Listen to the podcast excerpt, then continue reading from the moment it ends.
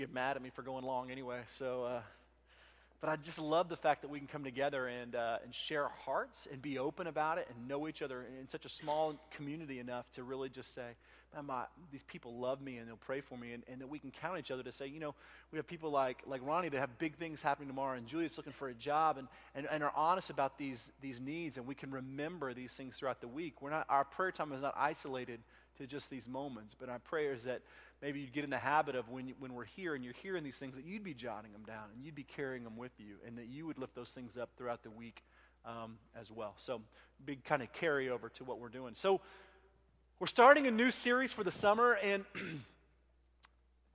like a lot of the things that I end up teaching on, it's usually born out of something that's happening in my own life. All right, so we finished up James, 16 weeks of James, and really that whole series was born out of sort of a wrestle that I was having in my own spiritual life about just the mediocrity that I was living in. That I know that God had so much more for me, yet I just felt like my life was spiritually mediocre. And as I began to read James on my own, God began to transform my heart, calling me to a deeper relationship with Him and to live this authentic Christian life. And so that was kind of kind of what set up our study of the book of James. And, and, like a lot of the things that I end up teaching about, they're just things that God is teaching me. It's things that God is doing. It's not like I've got some great superior knowledge and I'm like, okay, well, this week I'll share this with you. I mean, God is moving in me, and this is just sort of a, a place for me to share what God is doing in my own life, and we get to learn and study it together. And this series that we're going to step into this summer is really was born out of an experience I had about a month ago. I was sitting in this coffee shop like I often do, and I was reading the book of James like I was doing for 16 weeks over and over and over again. And I could tell out of the corner of my eye that this guy was kind of staring at me, right? Which doesn't really bother me, but it was really getting to the point where it was like super awkward. Like I kind of knew either he, I knew him, or I should have known him, or you know, some, I could tell something was on his mind, and, and, either he had some kind of question or he was like really checking me out and whatever. And I was kind of hoping it was the first one, not the latter, because the latter is always awkward. But I, uh, so I, I, just started going, okay, so I don't know, you know, that was all distracted. And so I could tell after like 15 minutes, he finally kind of got enough courage to come up and he started walking over to me. And he uh, just kind of nonchalantly glanced down and he says, uh, he goes, what are, uh, what are you reading? Well, I already knew he kind of knew what I was reading. I mean, he knew, I could tell he knew it was my Bible, but I, I wanted to kind of make him spit out whatever it was that he had, uh, was going on, whatever he was thinking. I said, well, it's, it's, I'm just reading the Bible. And then we kind of just awkwardly, I was sitting down and standing up, stared at each other for a few minutes, like literally. And I was like, uh, I didn't know what to say. So I just was like, well, have you ever read it? And he goes, no, I tried. I've tried, but I've never actually made it through it.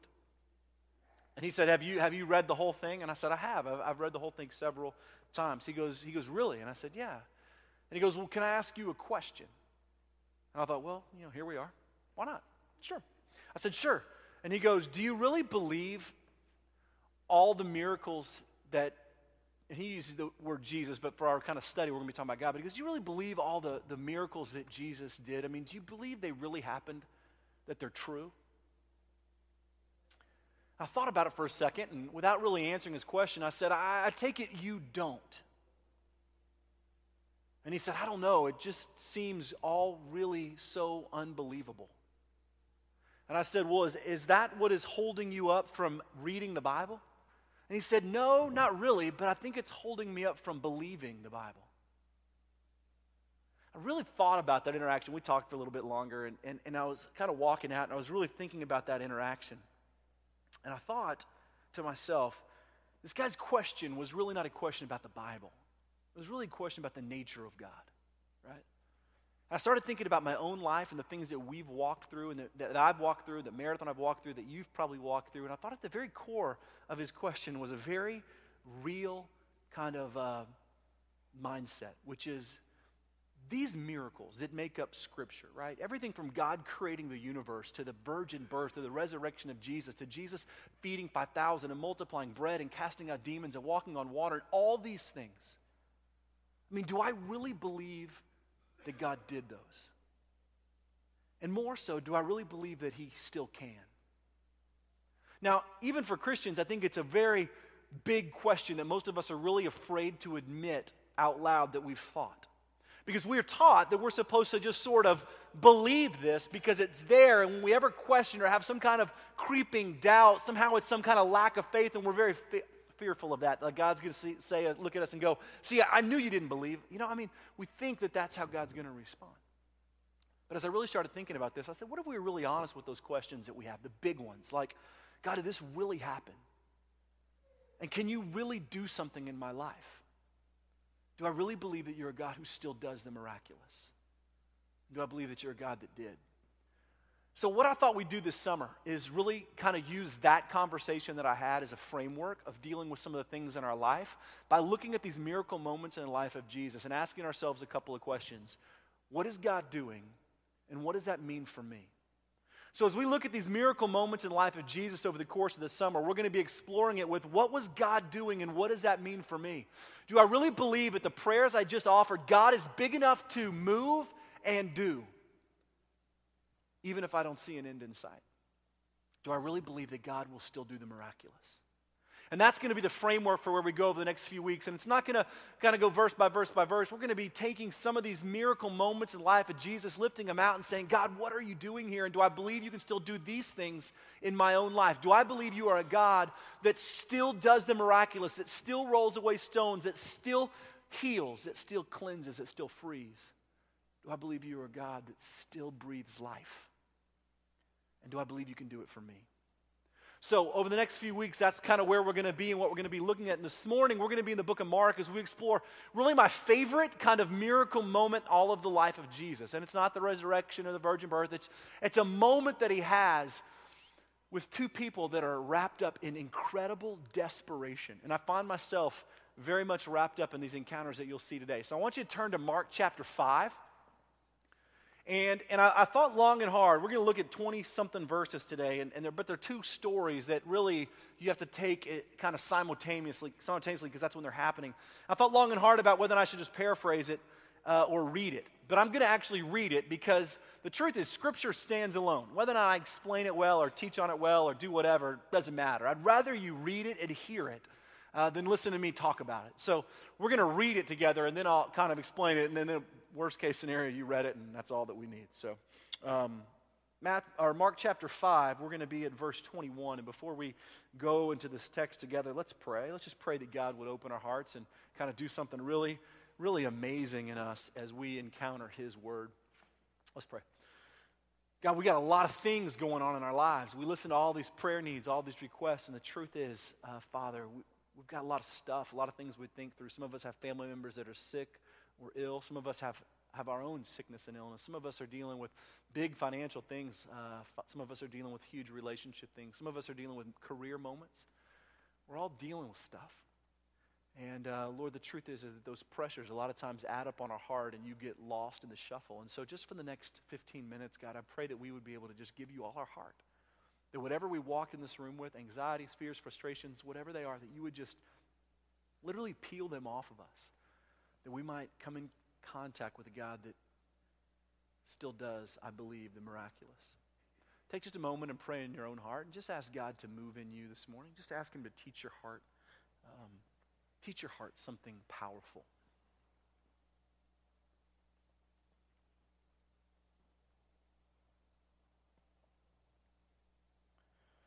And take a moment and pray for someone beside you or in front of you. Just somebody around you. As I say every week, be in the habit of praying for somebody else. Pray that God would move in them.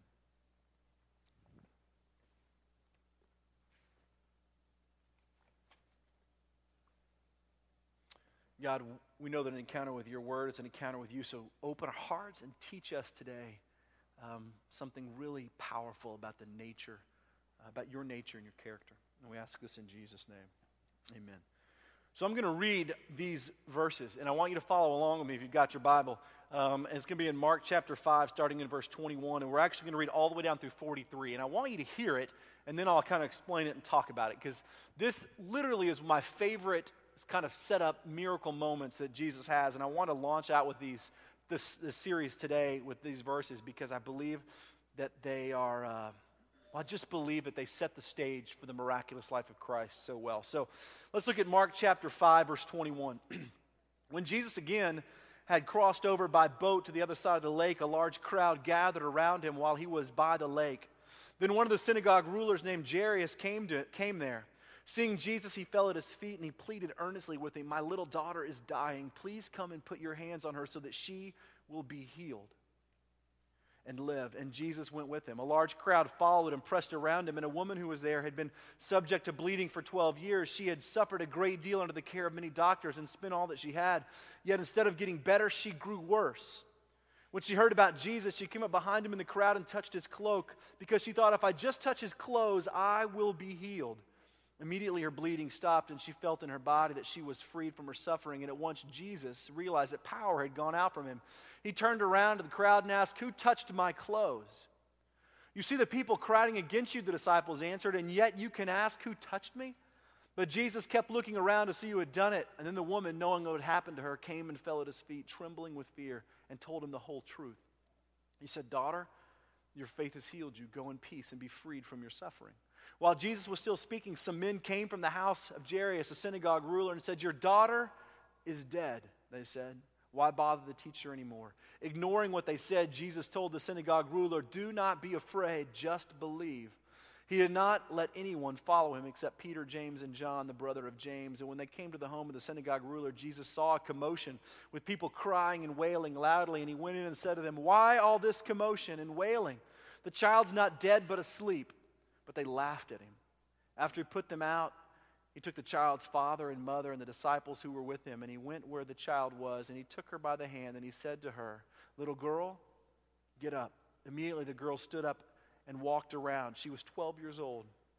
At this, they were completely astonished, and he gave strict orders not to let anyone know about this, and he told them to give her something to eat.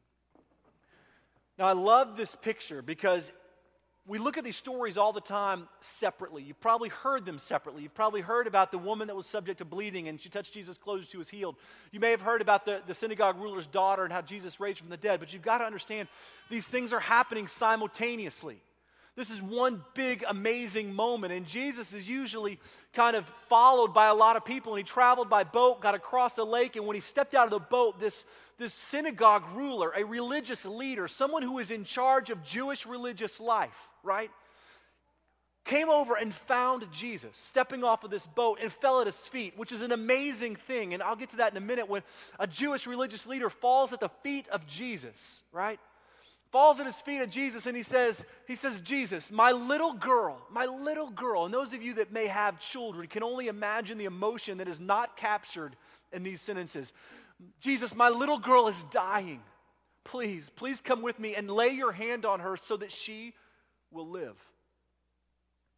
Stands up and, and they begin to walk in this crowd, everywhere Jesus went, I mean, we talk about this a lot, crowds just followed him, I mean, throngs of people. They all wanted to hear what he had to say, catch a glimpse of him, listen, all this stuff, and they're pressing against Jesus, and Jesus can't go anywhere without this crowd, and they're pressed up against him. And, you can get the emotion of Jairus, the synagogue ruler, dragging Jesus with him, doing everything he can to quickly get to his house.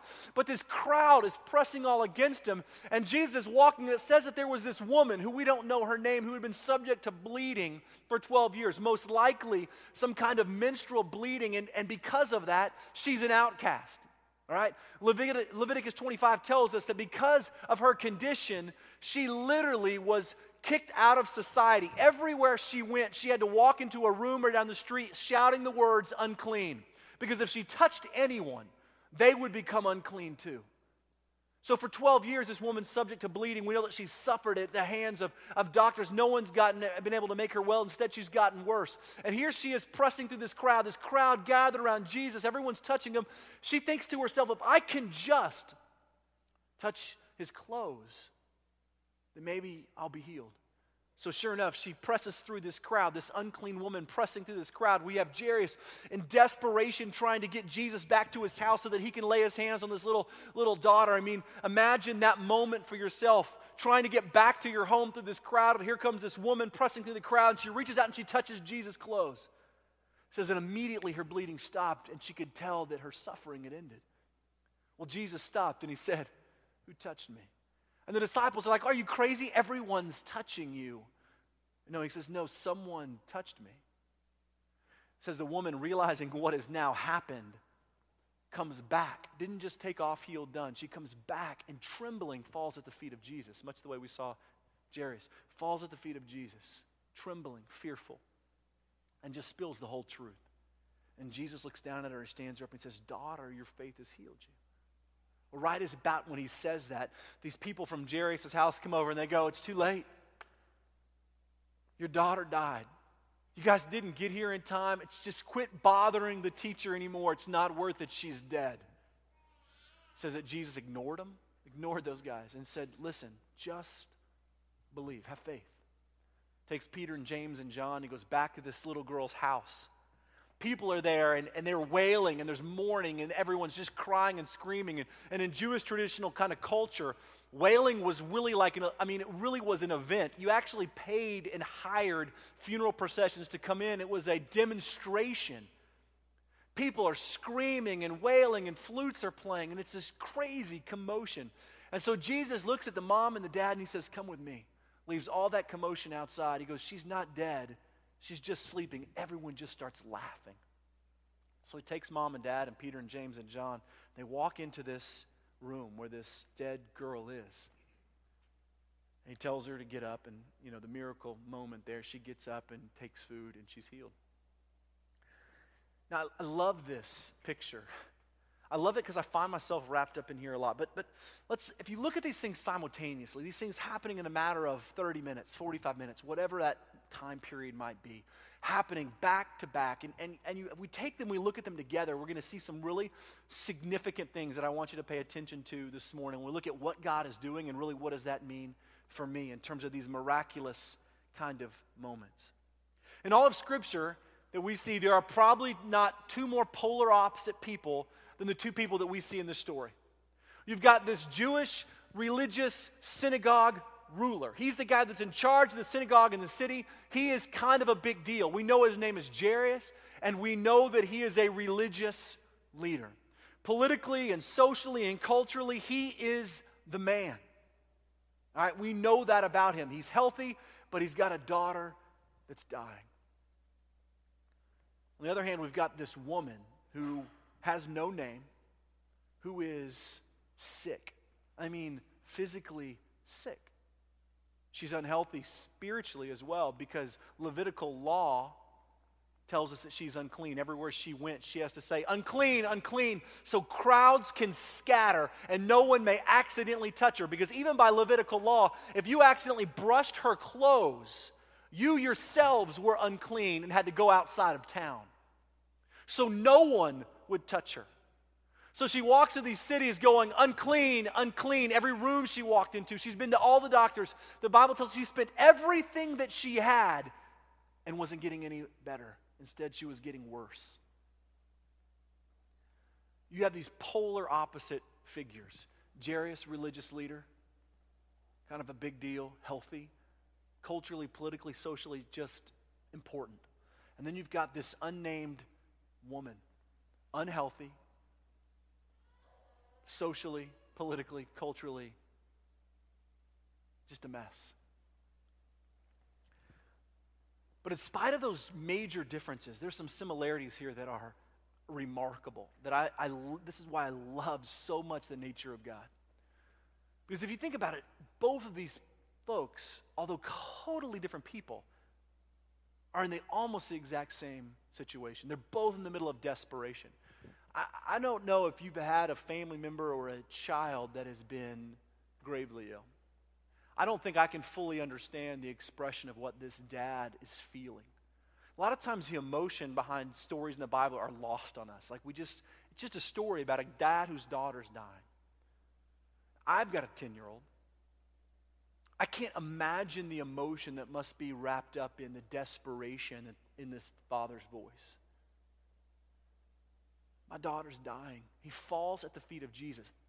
The incredible thing, and I'll explain this in a minute, of, of this religious leader falling at the feet of Jesus, pleading with him, My daughter is dying. Please, please, just come touch her. I mean, the desperation that will be wrapped up in a parent's plea for their dying child. I, I can't fathom it. Then you've got the desperation of this woman Mean, imagine 12 years of your life being an outcast. Not just an outcast, but like a physical, someone that no one would have any contact with. You've lost your family. No one will touch you. You shout these words everywhere you go. You are, as far as society goes, you are an eyesore. I mean, you might as well have leprosy. Desperate.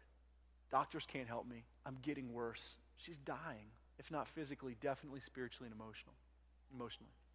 You've got Jairus and this unnamed woman at desperation.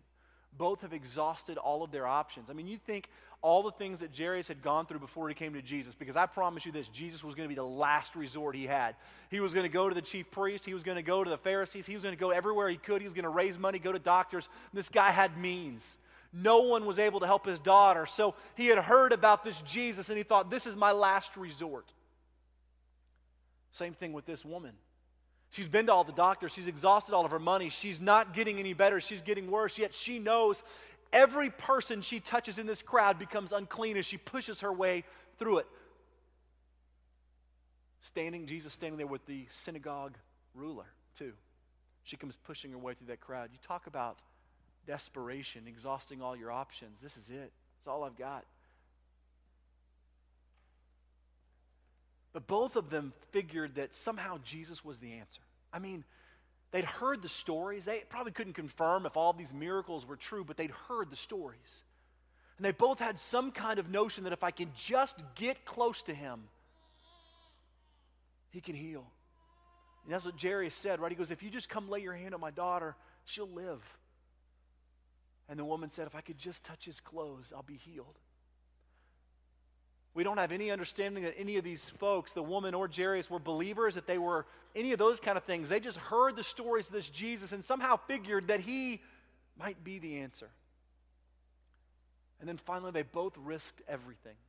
I mean, Jairus risked his, his entire career, his life, his cultural life, because if the Pharisees and the chief priests found out that Jairus was associating with Jesus, spending time with him, touching him, having him come to his home, they were going to cast him out. I mean, there's just no way around it because the religious leaders wouldn't have anything to do with this Jesus.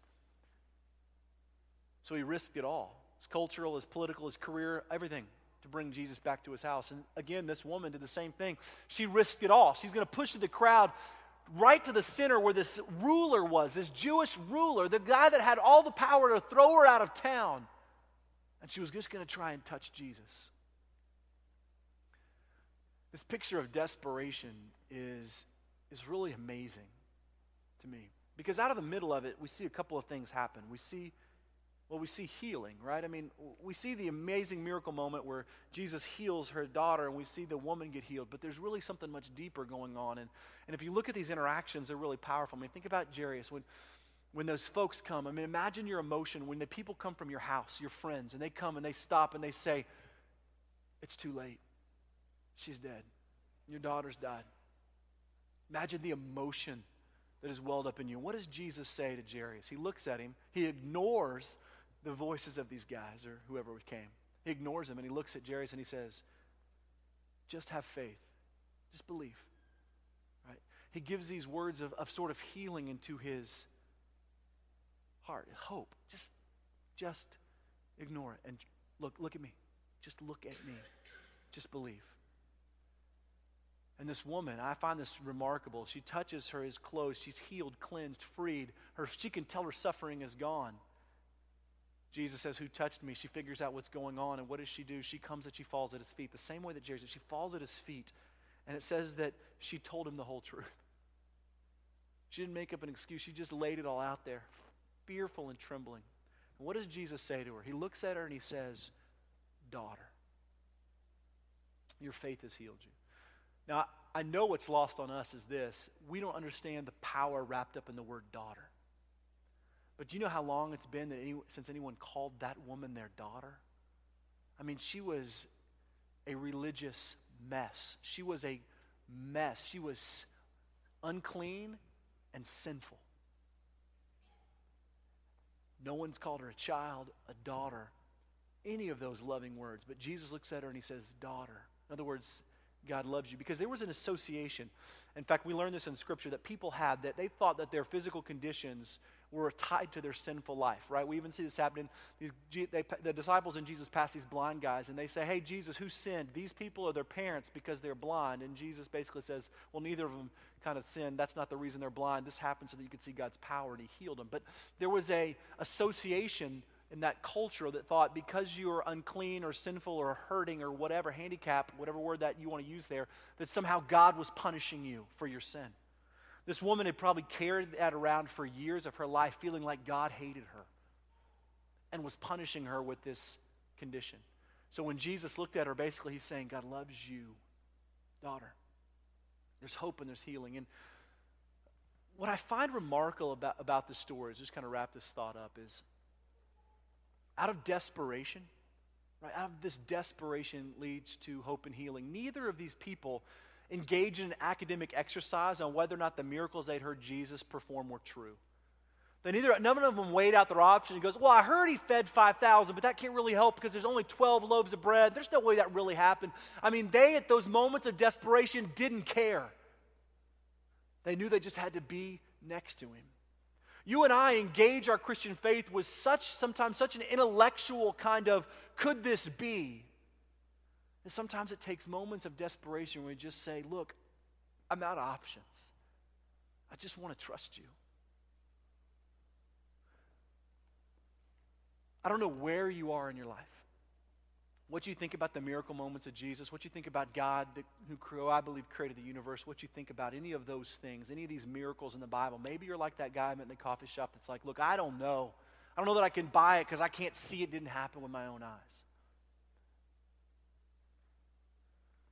But what I see in Scripture was when people come to the end of themselves, end of all that they have, they're willing to fall on their face in front of God, and God changes their lives. Sometimes it takes us ridding ourselves of all those other things to finally just say, God, I need you. I've exhausted all my options. I'm desperate. I need you. And we lay our lives down at the feet of Jesus without worrying about what kind of things may or may not be academically sound and we just trust Him. And Meredith and I were talking about this last night. We were talking about this idea of, of miracles, and we decided that some places in our lives we just need to quit overthinking and just start trusting. Because what I went on to tell this guy was that I could not, this guy in the coffee shop, was that I couldn't prove to him that all the miracles in the Bible were true.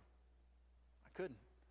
But what I could tell him was that with my own life, I believe that they were more real than the air that I breathed.